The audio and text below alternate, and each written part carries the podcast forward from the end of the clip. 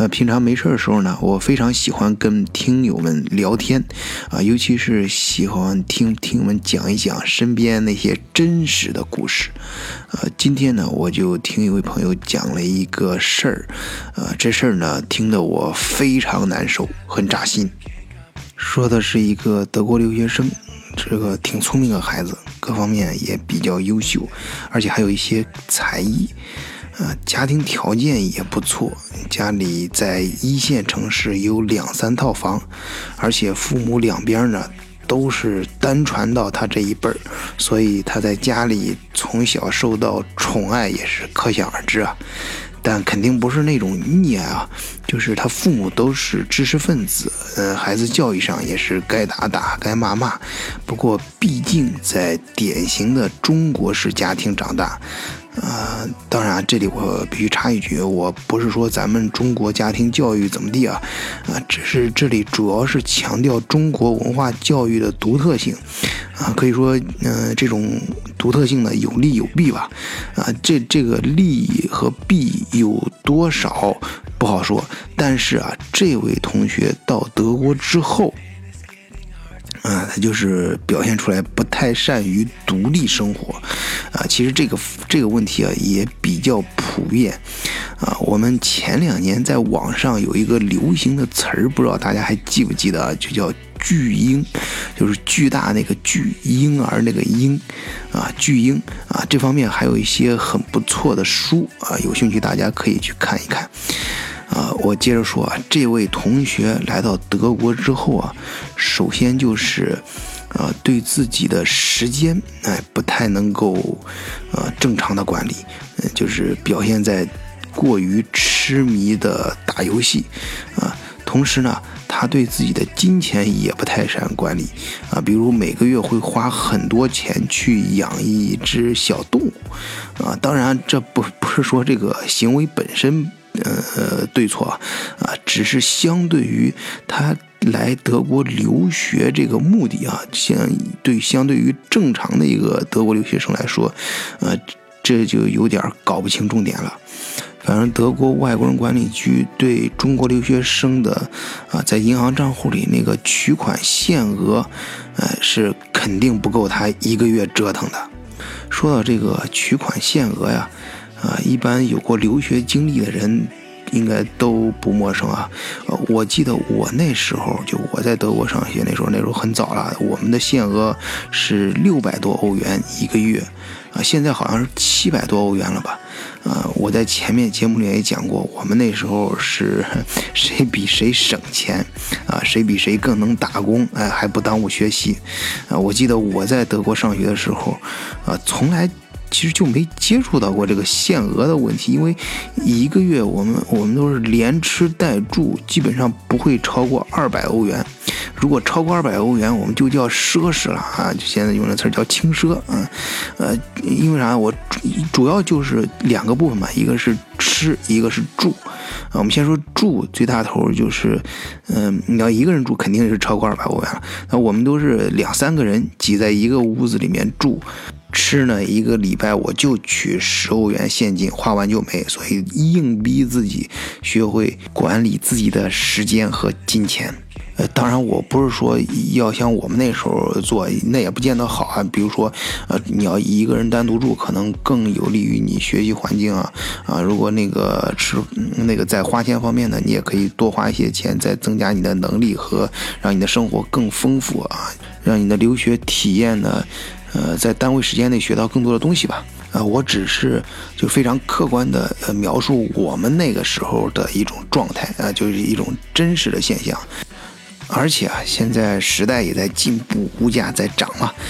今天这位同学的事，我听得比较揪心。还有一个原因就是，他反映出来的问题也是我们在群里面，啊，就中德群里面大家经常讨论的一个重要话题，就是孩子的教育问题。啊，很多朋友想把孩子送到国外，啊，比如送到欧洲、德国，想接受更好的教育。可是与此同时，把孩子送出来之后，孩子在国外是否能够独立的生活呢？哎，在独立生活的时候，会不会面临到各种各样的问题？我想这位同学呢，最让家长揪心的就是他的独立性问题。我这里说的独立性，主要包括三个方面：第一是对自己时间的管理；第二是对自己金钱的管理；第三是对自己情感的管理。啊，对，这第三点也非常有意思啊，而且很重要。咱们后面慢慢讲啊。啊，我们先回到具体的这个同学身上，啊，首先说他这个时间管理，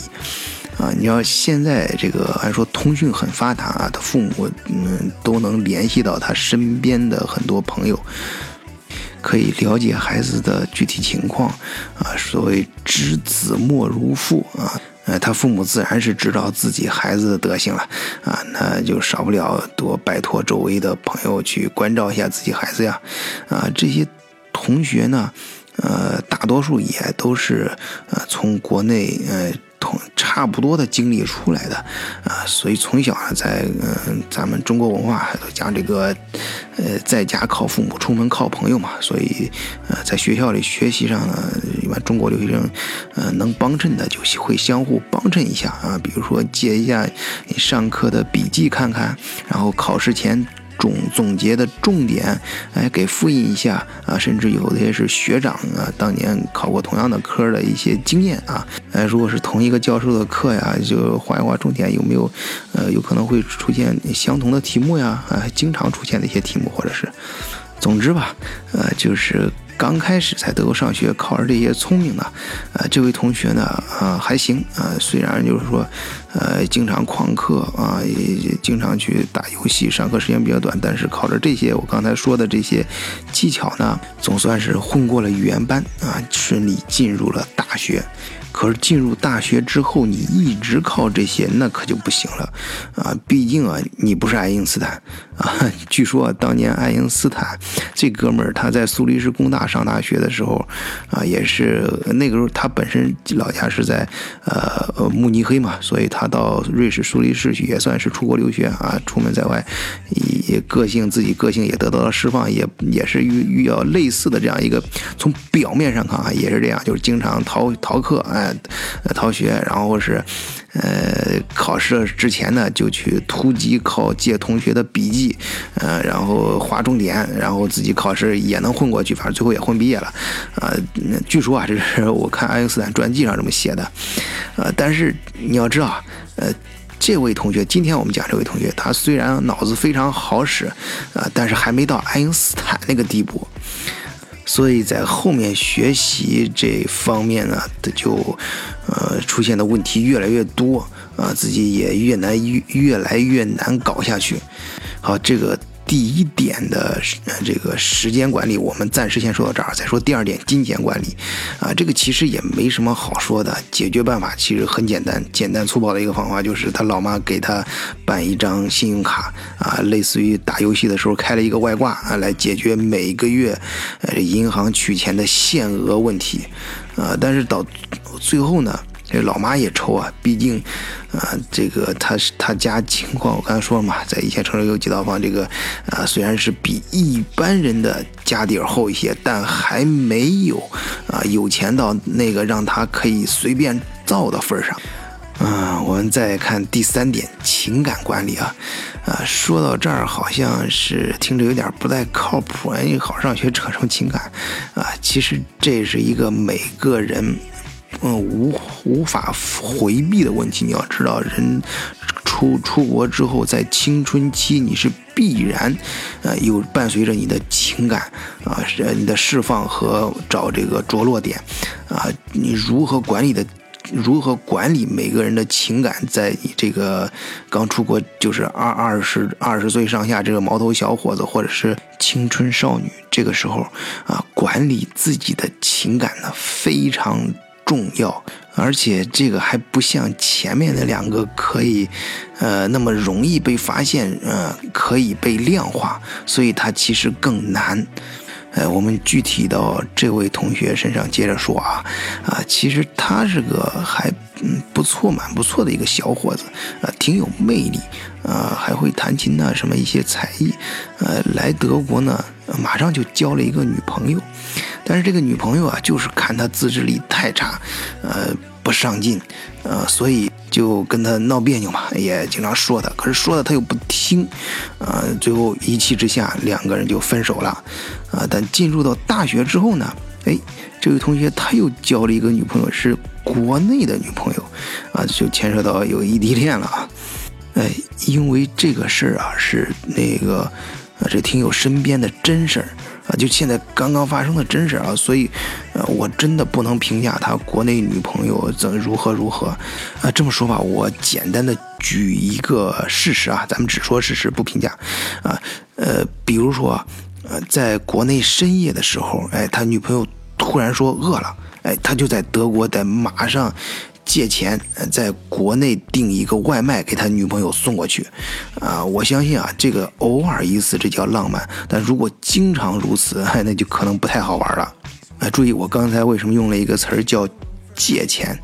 因为在国内订东西用的是人民币嘛，他手上只有欧元，而在国内呢，人民币他父母肯定管着呢嘛，那就证明他父母不太支持这件事嘛，所以他就。在国内借人民币花掉，哎，用德国自己这个限额内的欧元去还别人。当然，刚才只是说了订餐这一个小事儿，那你可以想象，肯定平时还有他女朋友让买，却说这种东西那种东西好了，国外的代购啊东西啊，那那他钱就不够花了嘛，就自己，呃，就只能吃面包，哎，吃的那个惨呢。即使我们那时候就刚才我描述的我们省钱那种方式啊。呃，跟他现在这个状况相比，我们都望尘莫及，啊，估计这里很多朋友想知道他女朋友的长相啊、工作呀、学历啊，哎，这个我还真的不能说，啊，因为咱们做节目，呃，要对人有一个起码的尊重嘛，啊，如果这是很多年前的事儿，我给大家演绎一下、讲一下，那还 OK，啊，但是这个指向性太强了，是刚刚发生的真事儿。呃，总之啊，这这朋友啊，就是这位同学，啊，闹的就是周围周围人呐，朋友都同学都看不起他，啊，就就因为这件事儿啊，反正基本上都跟他断绝了朋友关系，啊，估计有些也是怕他再去借钱，那肯定会想到他父母啊，那确实他父母为这件事儿都愁死了，啊，因为嗯，这个。第三个方面，就刚才我讲的第独立管理里面的第三个，啊，情感方面的管理，他搞得非常糟糕，啊，进而又导致了他第二个方面金钱管理和时间管理，啊，又的进一步急剧恶化。啊，考试挂科已经非常严重，啊，现在德国学制改了，不像我们那时候是 diplom，现在是改成国际上接轨的本科和 master，啊，他本科三年啊，现在学校规定的是必须你十个学期内考完，哎，如果十个学期内毕不了业的话，就直接开除了，也就是说你就没有机会再在德国上大学了。但遇到这个。呃，情况怎么办？就是，呃，有没有什么办法？就是接着在德国上大学，这个这个咱们待会儿再说啊。呃呃，这首先你可以想象他父母现在有多愁啊，他父母啊，就是甚至不知道该如何面对自己的儿子，呃，往后该到底怎么办？呃，经常听这个德国视角的朋友，估计能够感觉到这个晚醉的偏好啊。就是我在节目里面，虽然也经常分享一些干货呀，还有一些资讯啊，但是我更喜欢的是挖掘普通人的故事，哎，特别是身边发生的这些，呃，加引号所谓的这个小事儿啊，因为咱们。普通老百姓的视角啊，去看待、去看一看我们过去和呃现在当下这个华人海外生活的真实的现状，哎，当然也包括在国内的啊跟海外有关的这些经历啊。这位同学的问题啊，就是一个啊非常普遍的问题啊，只是他呢比较严重啊，比较典型。呃，面对这个问题呢，首先我必须承认啊，我跟你一样也是普通老百姓，啊，我也挺愁的，听见这事儿，啊，呃，就是哎，你就把我当成一个，啊，嗯，在在你旁边还挺喜欢跟人聊天，去过很多地方的这样一个朋友，普通的朋友吧，啊，就是，所以我我不想就是。呃，被被人说成是站着山站着说话不腰疼啊，去义正言辞的讲什么道理啊，或者搁着劲儿给你灌鸡汤啊，这这事儿我不想看。我呢，今天嗯听到他这个非常揪心的故事，我就想跟大家分享另外几个故事。呃，首先第一个故事啊，就是我们上学那时候碰见的啊，一个我们称他小李同学吧。小李同学啊，他在国内学的是英语，后来到德国之后啊，终于有机会学自己喜欢的生化专业，啊，但是啊，这个激情并不等于才能，啊，他已经非常努力了，呃，但成绩还不是很好，在第七个学期的时候。有一门课已经挂了两次啊！主要我刚才说的这位同学和爱因斯坦那个挂科，其中有一个很技术性的问题，就是你你那一门功课挂几次？一般来说，在德国大学，你要是三次都没有通过一门考试的话，哎，基本上你就要被这个大学。嗯，那个开除了。像你这种情况被德国一所德国大学开除的话，你在整个德国的这个大学系统里面都就不能再继续学习了，啊，于是他有他有有一门课遇到两次挂科的时候，是不是在进行第三次考试？哎，这就意味着一次冒险了。呃，当时小李同学呢，他还是比较谨慎和保守的，他接受了老学长的建议，那就两个字儿。转学，呃，因为这是一个相对来说比较稳妥的办法。你找到新学校，哎，找一个相似的专业，再从头读，啊，之前读过的、学过的这些学分啊，还能用，啊，而且又有全新的考试机会，哎，就是又重新刷新了，你每门课还是有三次机会，啊，那么对于当时的小李同学啊，那是一个特别倒霉的。冬天，啊，学业不顺，而且，呃，女朋友也闹心。哎，这个，在这个年龄嘛，我们以前也一样啊，都是这个人嘛，到那个时候，嗯，很自然的会谈一些男女朋友，啊，他呢，嗯，拿着自己材料去新学校。打听好，呢，这个假引号的退路啊，所谓的退路的时候呢，还还把自己护照给弄丢了啊，所以很倒霉嘛，啊，随后呢，他就只能坐车去大使馆补办护照嘛。可是，在路上啊，也不知道在想啥呢，因为我们当学生那时候，跟小李跟我们一样，都比较穷嘛，就是 不是穷，就是比较省钱。就刚说，呃，坐车一般都坐慢车，慢车就意味着啊，你要经常去呃换换车啊，一口气儿。坐不到底，呃，这个这个一一这这在在车上看着外面路，可能想到自己倒霉的事儿啊，心情发愣，呃，这个坐车给坐错车了，而且坐过的时间还挺长，啊，结果就这这个最最终结果吧，就导致他不得不在一个呃小镇啊叫不上什么名字的这样一个小镇去倒车，在这个小镇啊倒车的时候要等三个小时。德国这个冬天啊，天黑的非常早，啊，天上又下起了雨夹雪，啊，小李呢在冷清的街道上，啊，突然发现了一家中餐馆，啊，便一头扎了进去，啊，想吃碗热乎乎的面条。哎，小李啊走进去的时候，却发现几个伙计在说越南话。哎，这个在德国遇到这个其实不奇怪，哎，就是很多中餐馆啊，它是越南人开的，哎，有不少日餐馆呢，反而是中国人开的。哎，这其实是很正常的一个现象。搁照平时小李也理解啊，但他那时候心情不好嘛，所以碰到这个，让他越发觉得自己百事不顺，哪哪哪都挺倒霉。就在他点餐不久，哎，突然又收到女朋友的一条短信，哎，上面就是明确的写着：“我们分手吧。”哎，你可以想象当时小李同学的心境啊，啊，看着窗外雪雨纷飞，寒风凛凛，老天爷啊，你还让不让人活了啊？怎么这全世界都在跟自己作对？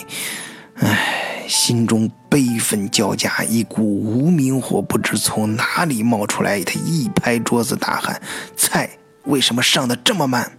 哎，这。一把无名火烧起来，一嗓子吼出去。哎，小李同学也觉得自己有点失态，但为时已晚。只见有个虎背熊腰的伙计拎着菜刀就出来了。哎，就在小李有些心虚的时候，一个老头哎，就把这个大汉给拦了回去。不一会儿啊，那老头哎，真的就端着一碗热腾腾的汤面，哎，来到小李的桌前。老人呢？过来之后，并没有离开，而是直接坐在小李的对面，居然用中文哎在跟小李攀谈，啊，虽然他的中文讲的是有点拗口啊，不是那么顺，可是这让小李哎一愣，哎，你不是越南人吗？怎么会讲中文呢？哎，老头指了指里面，说那几个伙计他们是越南人，我是华人。哎，这在人家的地盘嘛，很明显，这老头就是这家餐馆的主人。哎，所以小李呢，自己觉得自己到人地盘这儿表现得很不礼貌，有些理亏啊，想说些什么。哎，这可是老人家却先开口：“哎呀，孩子，你是不是有什么不顺心的事儿啊？想必你一定受了什么委屈吧？”哎呀，这一句话伴着这汤面的香气传来呀，让小李的眼眶骤然间就红了。小兄弟，这样吧，在谈论你的遭遇之前，不妨先听听我这个老头子的故事吧。这位老人呢，我们啊暂且也给他一个代号吧，叫老福。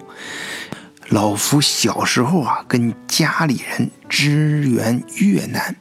啊，被迫，呃，就加入了越南籍。可倒霉的是，没过多长时间，就碰到了越南反华大清洗。当时由于非常复杂的政治原因啊，他就没办法回到中国，只能挤上难民船，在公海上漂泊。后来。英国撒切尔夫人被迫国内外舆论的压力，啊，在香港接受难民，啊，于是他们乘坐的这个逃难的船呢，就直奔香港。可途中呢，又遇到了泰国的海盗。如果说这个海盗是人灾的话，那么当时他们还遇到了一个更大的天灾，那就是海上的风暴。这风暴啊！恶毒到连海盗看了之后都不再想追他们了，所以朝着他们乱射了一阵儿，海盗就走了。可是老佛的父亲当时就比较倒霉，被这个榴弹射中，不幸身亡。可以说当时是逃过了人祸，又逢天灾啊！海盗虽然是退走了，可风暴却越来越大。直到把这个大船掀翻，无数人被海浪吞没，老佛的母亲也不知去向。老夫当时还是一个小孩子，你想在那种情况下，根本没有时间去思考啊，甚至去痛苦，有的只是本能的求生和挣扎。他当时运气还算不错啊，最后硬是挤上了一条救生艇，在茫茫的大海上漂了几天几夜，最后啊遇到德国著名的救援船“卡普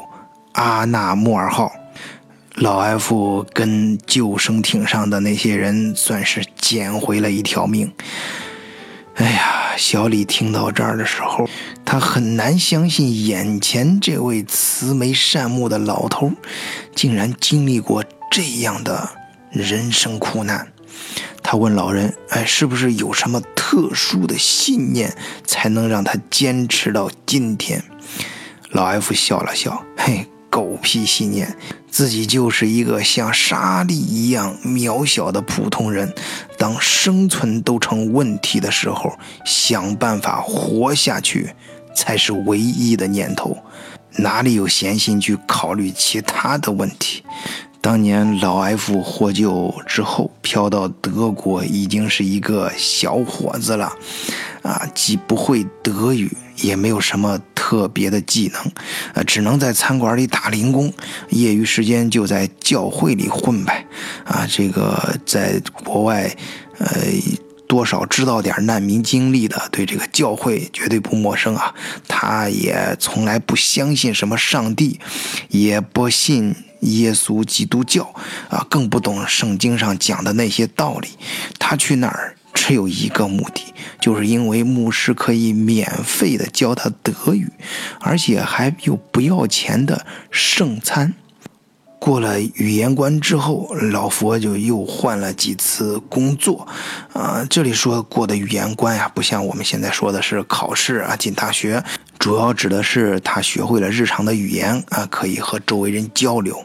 哎，那你也可以想象嘛，老佛哎就是当年的小佛吧，啊，这所谓的几份工作呢，其实也都是在社会的底层辗转，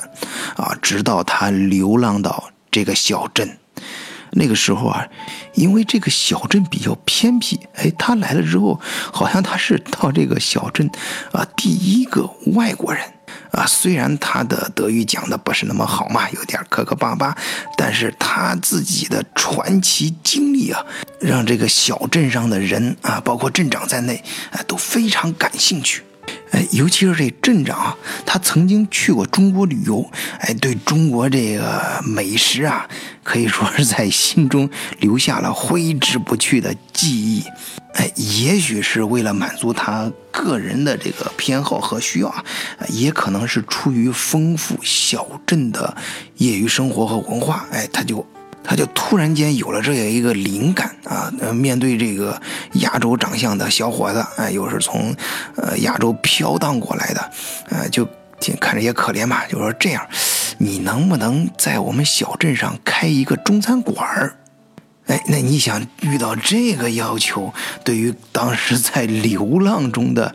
这个老 F 来说。那可以说是雪中送炭呐，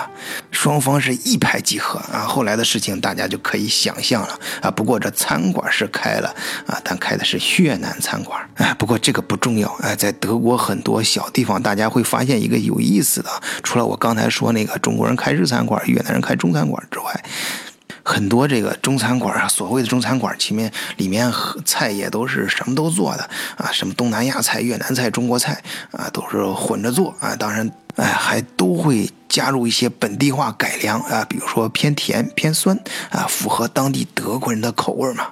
老 F 呢，经过自己辗转这么多年啊，在底层摸爬滚打的，在也没少在餐馆里打工啊，所以这事儿对他来说也不难啊。刚开始先弄一个小门脸儿，不过二十多年发展过来呢，现在就有了今天的这个还有一定规模的，看上去比较像样的这样一个餐馆了。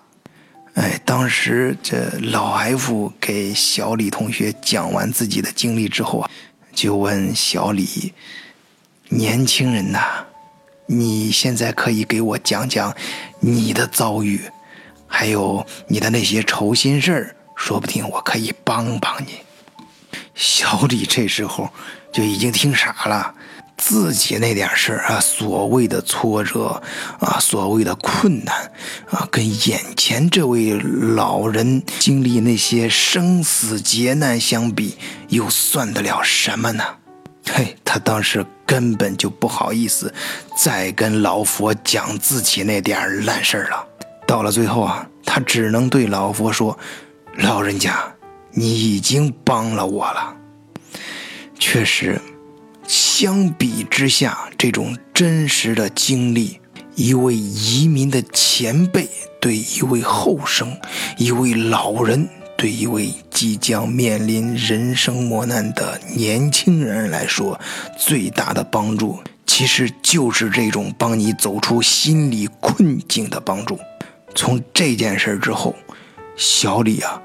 就像是在加油站里又一次加满了油啊！回去之后呢，哎，专心学习，好好的生活啊，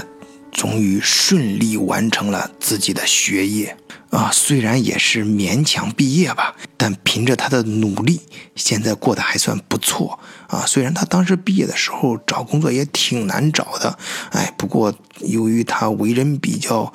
积极勤奋，哎，让一个德国朋友看到了他这个。潜质啊，就非要跟他一块儿合伙做生意啊。虽然没有工作，但是哎，人家又就当了老板，就是一块儿去处理德国的二手家具。哎，我在前前面节目里面也讲过，德国很多扔家具的。哎，他德国朋友呢，正好有一辆自己的皮卡车。哎，他那个朋友也不是很有钱啊，就当时也是一个创业点子吧。他们就四处收集这种免费的啊家具。哎，到后来甚至有呃，就是对外公开打广告的时候，有人还会出钱让他们去别人德国人家里面帮人家处理那些家具。他把这些家具呢，或新或旧的，哎，拉回来之后，经过二次加工，然后在他们自己开的家具店里面再次出售。啊，德在德国生活过的朋友都知道，德国的家具很贵啊。那他们这种基本上是零成本搞来的货源，再卖出去，自然利润就非常可观了。